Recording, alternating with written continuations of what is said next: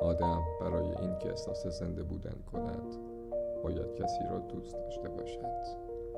باید کسی را دوست بداری تا هر صبح دلیل محکمی برای بیدار شدن داشته باشی و هر بار که به بنبست رسیدی برهان قاطعی برای جا نزدن و ادامه دادن داشته باشی.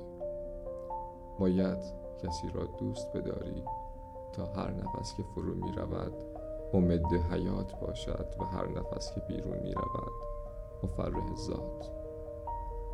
باید کسی را دوست بداری تا با تماشای نور باریک و ضعیف ما غرق اشتیاق شوی و با شنیدن آبابی آرام جیرجیرک ها احساس رهایی کنی.